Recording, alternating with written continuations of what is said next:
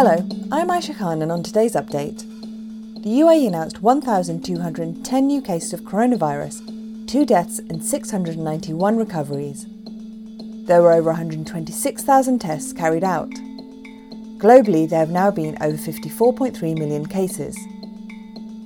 The UAE will significantly expand its 10-year golden visa system next month to attract foreign professionals and encourage them to settle for longer. The change means any medical doctor will qualify for the long-term visa. In addition, a wide range of scientists and data experts will be able to easily secure long-term residency, as will all PhD holders. The list includes people with backgrounds in computer and electrical engineering, biotechnology, and those with AI and programming expertise. Pupils who leave high school with top marks would also be eligible, along with their families. Students leaving universities with a GPA of 3.8 will also be included. Sheikh Mohammed bin Rashid, Vice President and ruler of Dubai, announced the nationwide move on Sunday. It will come into effect from December. After a 4-month hiatus, the UAE's official lotto will resume its weekly draws with a grand prize of 50 million dirhams under the new name Mazouz.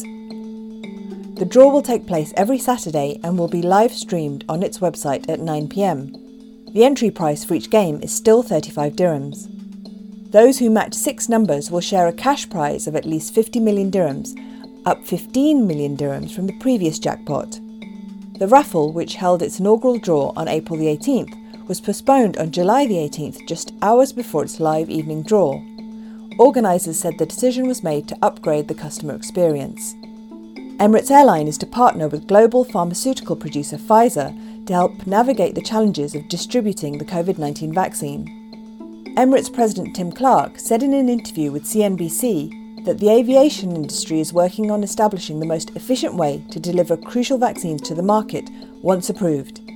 He said the airline is working closely with Pfizer to develop methods to transport the vaccine. More than 20,000 refugees have fled to Sudan since the beginning of fighting in the Tigray region of Ethiopia, according to the UN High Commissioner for Refugees. The conflict escalating in Ethiopia between the government and the Tigray People's Liberation Front, Sudan is having to host thousands just weeks after declaring an economic emergency. The fleeing men, women and children are being housed in so-called transit centres after crossing into Sudan in the Sudanese state of Kassala. And there may be some rain later today. The UAE will see a mainly sunny Monday, but clouds and some rain will fall over eastern areas. Now over to Jason Von Berg for what's trending. SpaceX, the company of entrepreneur Elon Musk, launched a rocket carrying 4 astronauts to the International Space Station last night.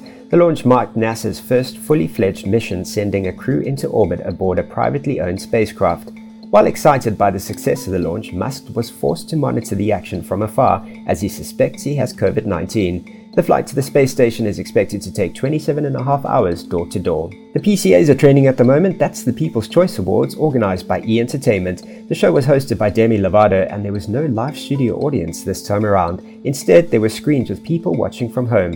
Lovato poked fun at the recent elections, saying, "Don't worry, we made sure to count every vote in Pennsylvania first." Winners on the night included Tiffany Haddish, Mandy Moore, Ellen DeGeneres, Ellen Pompeo from Grey's Anatomy. Jennifer Lopez was honoured with the People's Icon Award, while Tyler Perry accepted the People's Champion of 2020 Award.